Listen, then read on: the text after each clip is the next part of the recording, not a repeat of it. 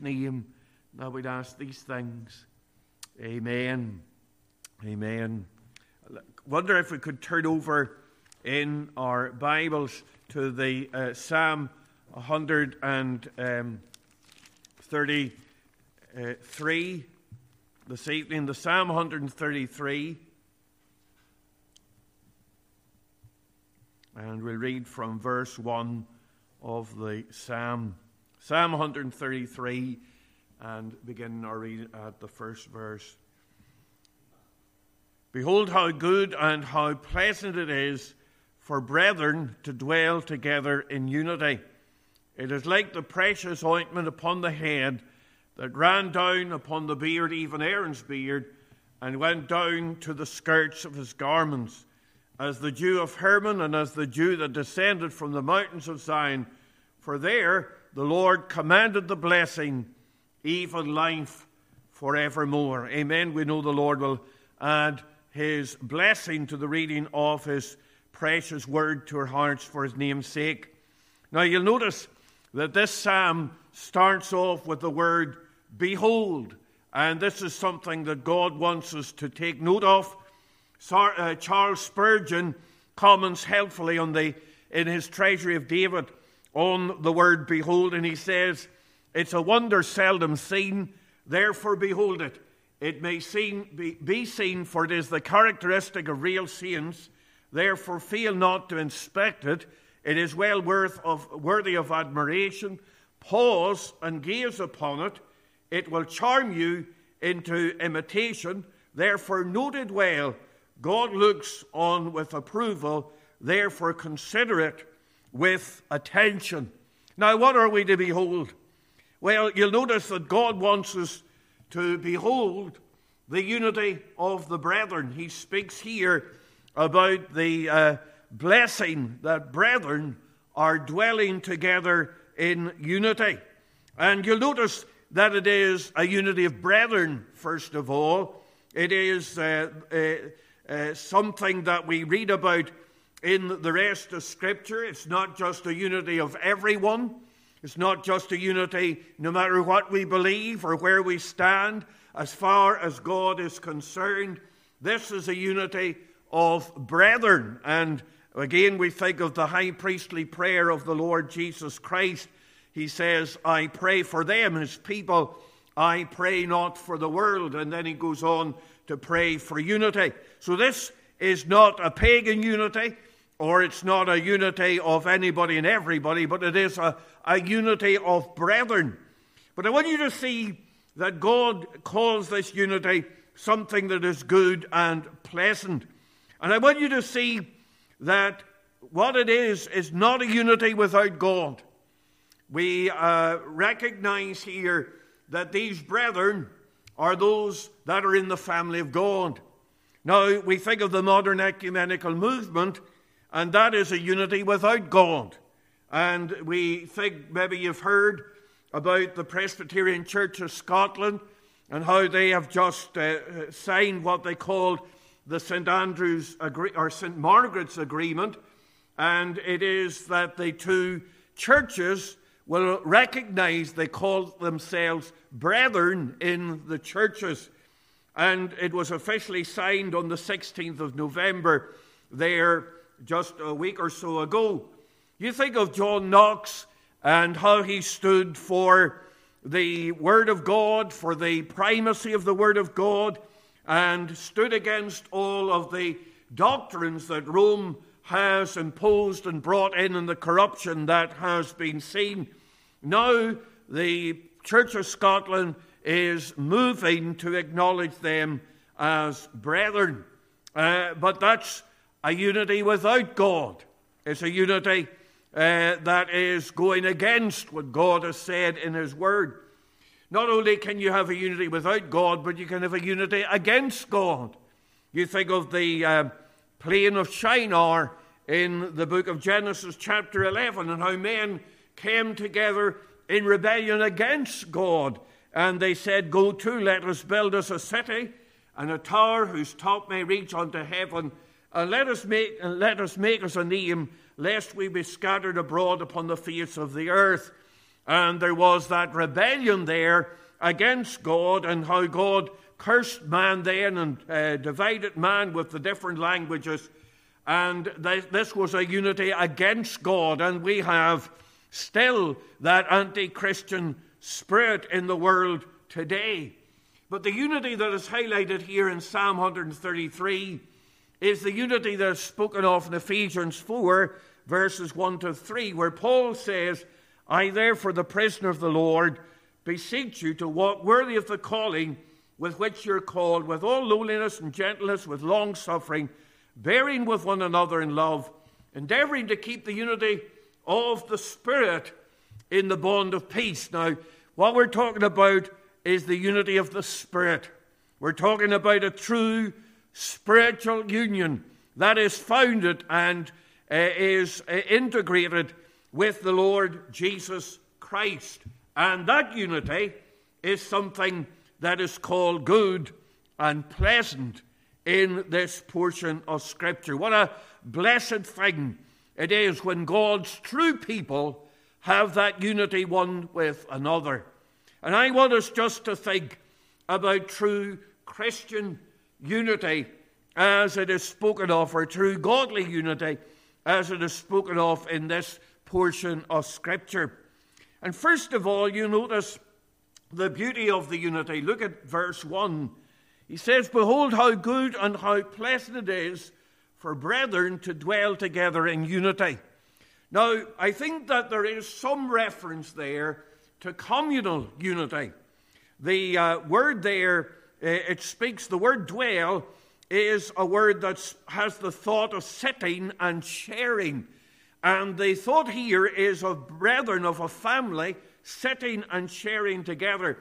Dr. Stephen Alford explains, he said, the clause for brethren to dwell together in unity has a fairly close parallel in Deuteronomy chapter 25 and verse 5, where it refers to an extended family living at close quarters. And some, therefore, have seen that there is some reference in this uh, psalm to family unity and community unity.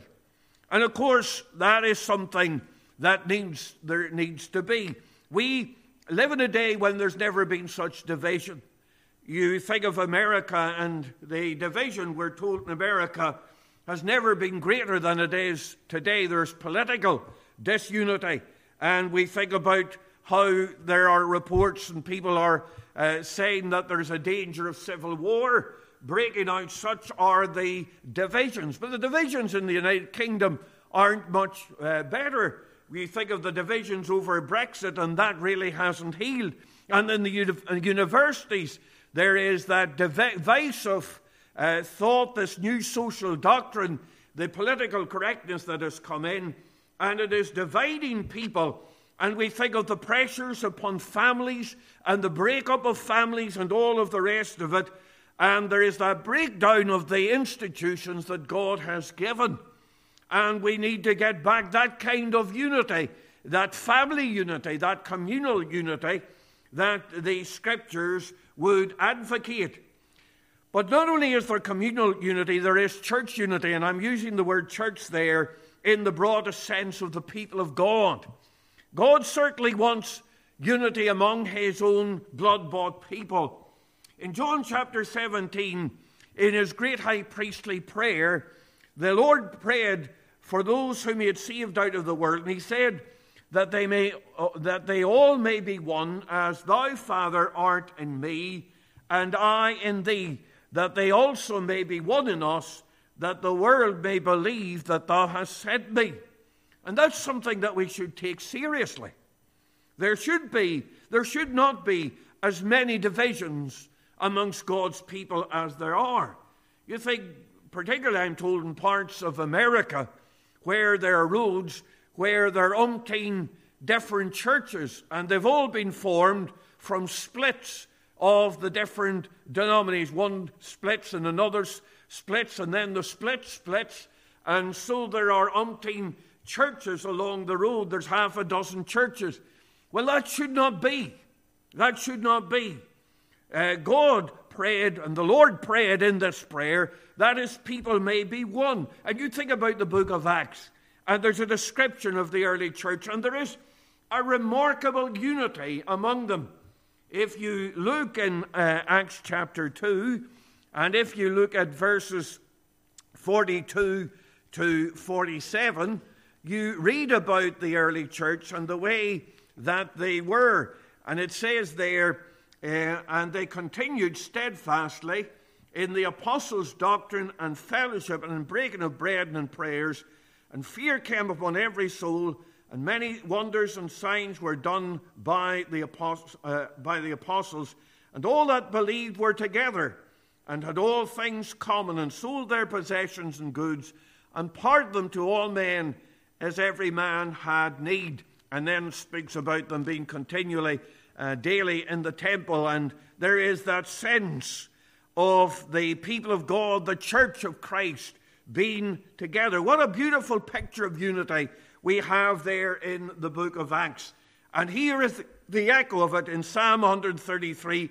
He says, Behold, how pleasant it is for brethren to dwell together in unity. We're part of the family of God. Now, in a family, there are fights from time to time. There are arguments. You think of Cain and Abel, and you think of Joseph and his brothers, and all the rest of it. I don't know about your family, but certainly in my family, there used to be fights when my parents would go out. There uh, almost invariably was a fight that went on, and uh, there was uh, all sorts of uh, fisticuffs that took place. But we were still family. Dare anybody say anything? And there's that love within the. There are disagreements at times. There are times when it seems as if uh, the disagreements are things that will overcome us. But there ought to be within every child of God that love and that uh, care that we have, that compassion that we should have for one another. And this here is the unity that the Lord Jesus Christ wants. It's a unity of his people. But not only do I want you to see the communal unity and the church unity, but I want you to think about the captivating unity because you'll notice that living together here in unity is described as good and pleasant. And he says, Behold this, behold this beautiful thing. And you'll notice that living together in unity is uh, both good and pleasant. The word good there in the verse means excellent, it means agreeable, it means beneficial. Uh, in other words, it's good in God's sight. And then the word uh, translated pleasant just means beautiful or sweet or lovely. In other words, in God's sight, these things are something that we have to desire. And we, I, I, we uh, think of that beauty that is upon a church, that attractiveness that is on the uh, church of God when God's people are pulling in the one direction. There's nothing as off putting to the world and to the uh, unsaved out there as any thought that there's disunity or there's disagreements amongst the people of God. And when uh, the world looks at a, a split church, they, they, they run a mile.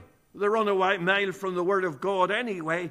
But my, when uh, the, uh, there is disunity in the church, then that just stymies the going forward of the gospel of our Savior, the Lord Jesus Christ. But unity is pleasant. There's a sweet aroma that arises from a body of people who are united together.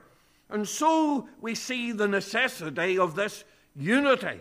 He says it's good, it's pleasant for brethren to dwell together in unity. And I hope that when in our hearts there is that desire and we are working to make sure that there is that unity that we have with our brethren and with our sisters. Don't let anything of uh, disrupt that unity or come in or force itself in. We need to guard the unity of the people of God. But not only do I want you to see in the psalm, it says something of the beauty of unity, but I also want you to see the blueprint for unity. Now, he says that this is good and pleasant, this unity, But I want you to see how he illustrates it here. He illustrates it in two ways. He illustrates it first that it's like the ointment that was put upon Aaron the high priest. He says it's like that ointment that was used for the anointing of the high priest. And then he says it's like the dew, the dew that came down upon Mount Hermon, or also the dew that fell upon Mount Zion. And there is a wonderful picture here, and we get something of a blueprint for, the, uh, for unity and for the blessing of God as we think about what these uh, pictures that he gives. Now, look at the components of God's blessing. First of all, you'll see that living together in unity is uh, like the ointment upon Aaron's head. Look at verse 2. It says, It is like the precious ointment upon the head that ran down upon the beard, even Aaron's beard, and went down to the skirts of his garments. Now, ointment here is anointing oil, and it was a valued commodity in those days. Uh, it was uh, something that was used for cooking, it was used for fuel, it was used for moisturizing, it was used as part of the anointing oil of the high priest. And you'll notice that he says that is like this anointing oil that would bring refreshment, it would bring, uh, it would, uh, bring power, it would bring light. And he says it's like this ointment, this anointing oil. But he doesn't just say, well, it's like anointing oil, but he says that it is precious, precious ointment. And the word translated precious is the exact same word as the word translated good there at the start of the verse. And here he is, and, and this is a picture of hospitality. They would often in those days use ointment or the oil when somebody came in as a guest. In our day, we would give them a cup of tea. In that day, they would give them ointment to uh, take off the dust and take off the uh, the, uh, the, the, clinging, the, the, things that would cling to them as they went about their daily business, the dirt and the dust of the road, and they would take that and the, uh, uh, the heat and the sweat, and they would take the oil and they would use it to refresh themselves. And we think of how in Psalm 23 he says, Thou anointest my head with oil. This is the thought here. So this is precious oil. And this is oil that is upon the head, and he says it runs down. So it's not stingy, it's abundant. This is what God has given this oil of unity, this oil of blessing, and it runs down. It's, a, it's abundant. But wait, there's more because you'll notice that it is the ointment that is put upon Aaron's head. And Aaron is the high priest. And if you look in Exodus chapter 30, you will find that this was special oil, this anointing oil that was used for uh, anointing the high priest. It was composed of uh, myrrh and cinnamon and cassia, and there was a special recipe for this oil. And so, this is special oil. This oil, this ointment that was put upon Aaron, was special oil. And we think of how the unity of God's people then is special, it, it is blessed. And there's something about the unity of God's people that you don't get anywhere else. It's abundant, it's, it's refreshing, it's blessed when we come together in unity and we think about the oil. But then look at the dew. Now, the oil in the Bible is often a symbol of the Holy Spirit. When the high priest was anointed with oil, it was speaking about anointing with the power of the Holy Spirit. And then there's the dew, and the dew also speaks about the Holy Spirit. Look at verse 3. He says, As the dew of Hermon, and as the dew that descend upon the mountains of, uh, Zion. Now, dew, of course, was very important in those days. Now, Mount Hermon is just on the borders of Lebanon.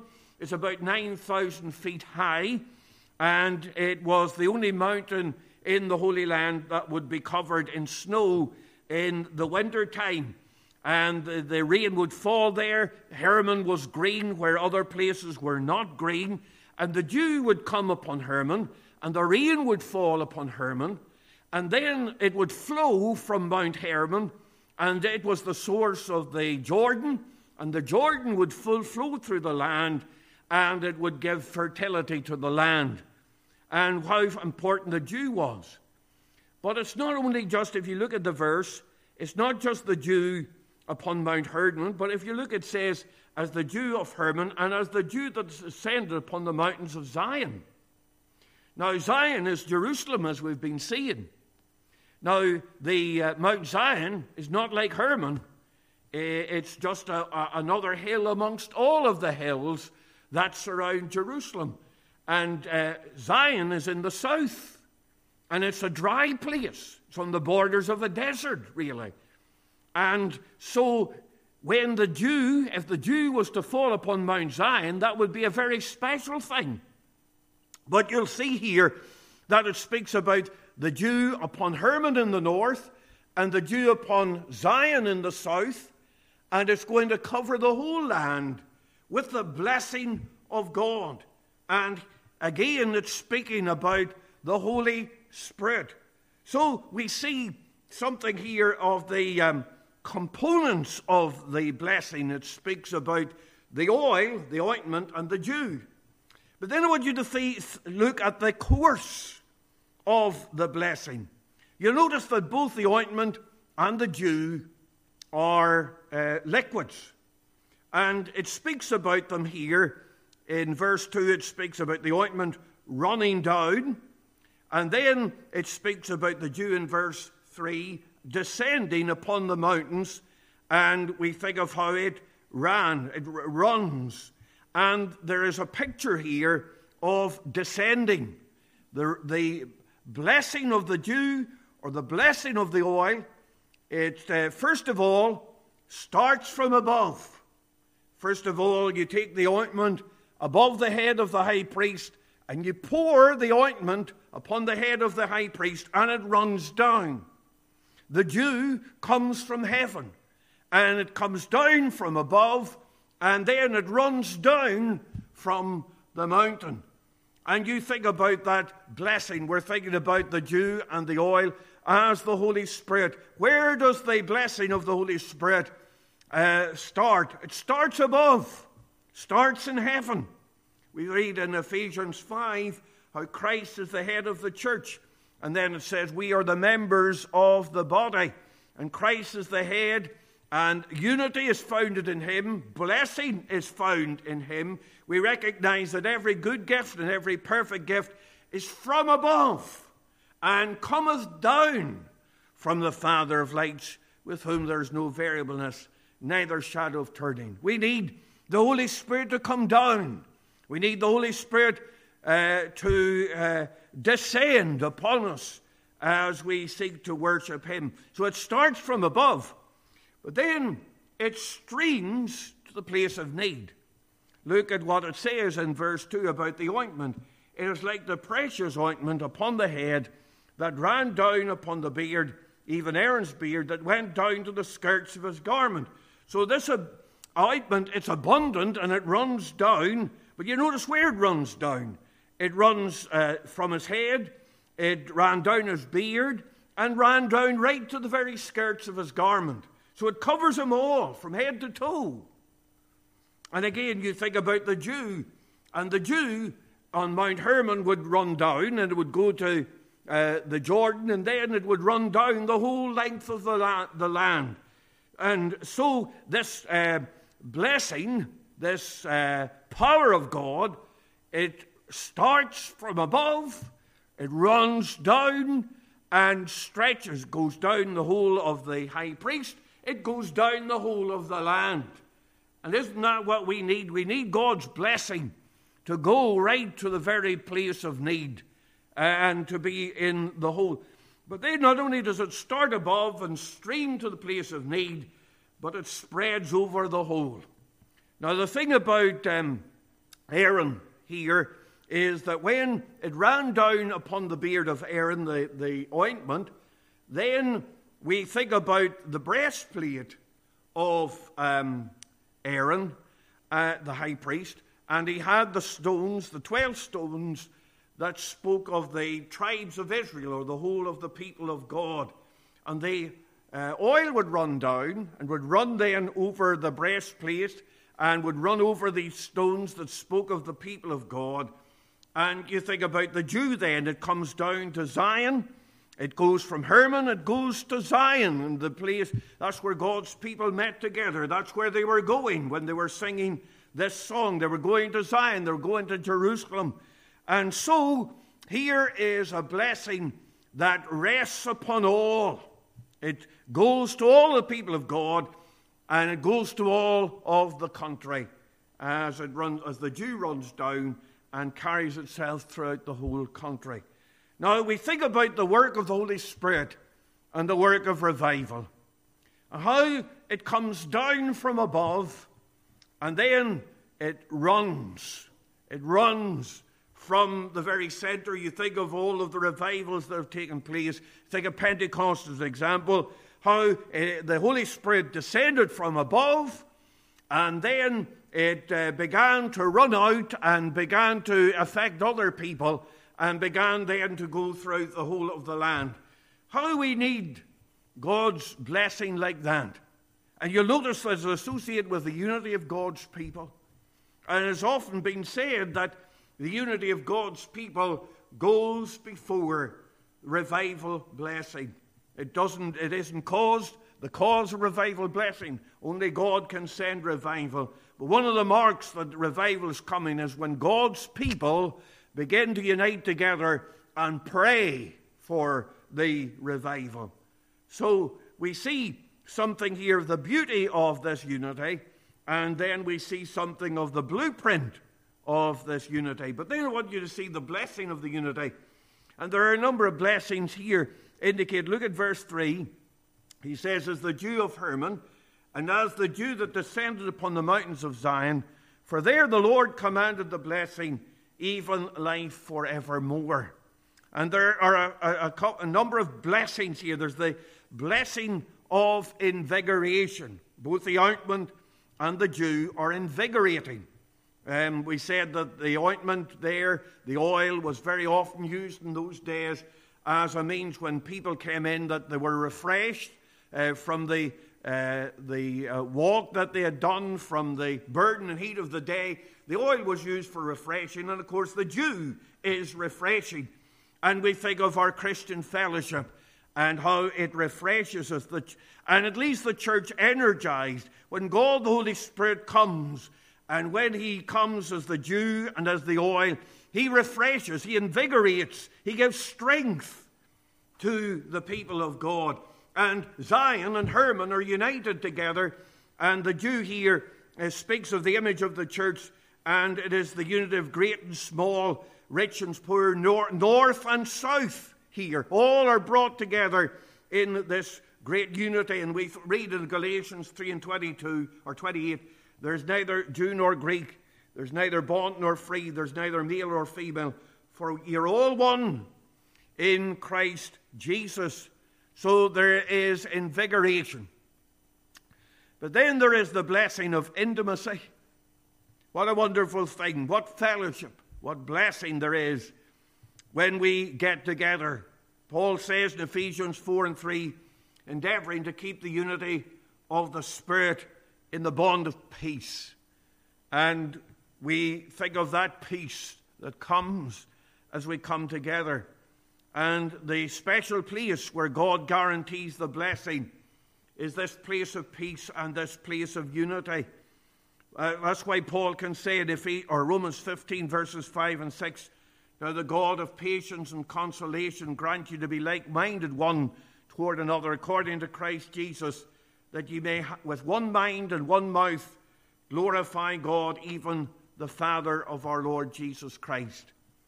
And when we, with one mind and one heart, uh, glorify, one mouth, glorify the Lord, there is that power, but there is that uh, blessing too. What a wonderful thing it is when God's people have that unity one with another. There, so there's the blessing of invigoration there's the blessing of intimacy. But there's one more blessing, there's, uh, at least there's the blessing of indication. Because there's the indication here of future blessing of heaven. Uh, if you look at uh, verse 33 or verse 3 there, he says, For there, the land of the verse, for there the Lord commanded the blessing, even life forevermore. So here is eternal life.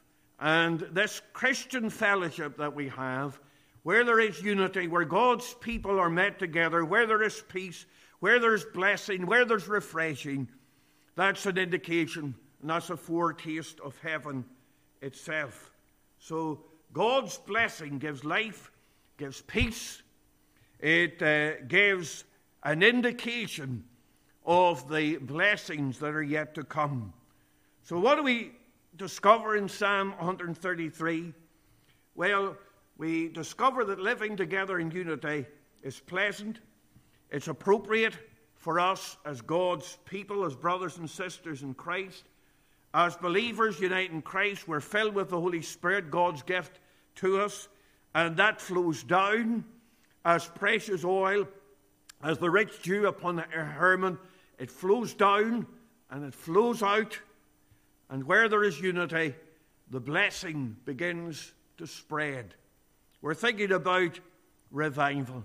We're thinking about the blessing of God spreading out to those that are round about, and how we crave that blessing in our hearts, how we need to be united together so that God's blessing may flow through us, and flow out of us, and flow to the countryside round about. May God write His word upon our hearts uh, for His name's sake. Well, let's just unite together, please, at the throne of grace in prayer. And uh, we ask you, please, to uh, pray for our sister Maureen again. Do remember Maureen and uh, pray for God's help and blessing upon her and that God will give her strength there in the hospital bed and that she might uh, know recovery. So please do remember, Sister Maureen. Do remember the meeting on the Lord's Day. Pray that God's word will have free course and that there might be signs following the preaching of the word. And pray that God will continue to bless, even bring folks in on the Lord's Day coming. And then uh, on Monday in the uh, House of Commons, uh, there's a debate in a petition that has been brought by Stella Creasy MP. Now, Stella Creasy is the MP that was responsible for foisting abortion on Northern Ireland, and she's at her work again. And she, uh, the government now is um, proposing a new Bill of Rights to um, uh, supersede the human, old Human Rights Act.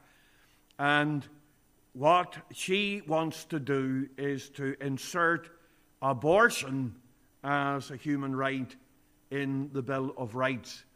And if she does that, it will make uh, England, Wales, to ha- we at the moment have the most liberal abortion law in Europe, but that will supersede it. It'll be even worse. It'll mean abortion is a human right for any reason, for at any time.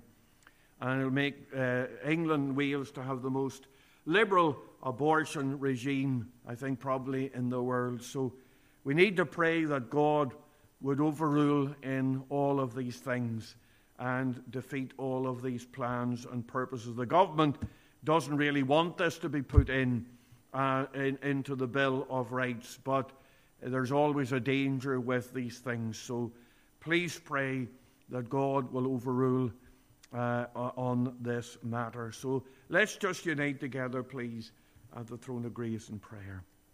Our loving God and our gracious Father, we do come to Thee in our Saviour's name. We thank Thee for this wonderful picture of the dew and the oil and the ointment running down and running uh, over the garments of the high priest and running down the length of Israel as the dews uh, flowed into the river system of the promised land. No God, how we pray that we might have that unity that is from above Lord, that we might have the blessing of the Holy Spirit that is from above. Oh, that the blessings would flow out even in these days and that thou wouldst meet with us. Lord, do bless us. We do pray for our sister Maureen again. We'd ask thee that thy hand would be upon her and that thou would strengthen her and give her help in these days. And Lord, that even in the incoming days that uh, she will begin to gain strength and that thou wouldst begin to undertake for all her needs. We thank thee that we can bring all of her needs to thee at the throne of heavenly grace in prayer. And Lord, we do ask thee, even for all of these things that we have mentioned, and uh, for this awful desire that there is for the extension of abortion. O oh God, we pray that thou wouldst have mercy in our land and that thou wouldst uh, overrule and thwart every effort that has been made. O oh God, look, we look to thee and we just bring our needs to the throne of grace where Jesus answers prayer. Have mercy. Look down upon us and bless us as we wait upon thee. For it's in Jesus' precious name that we'd ask these things. Amen.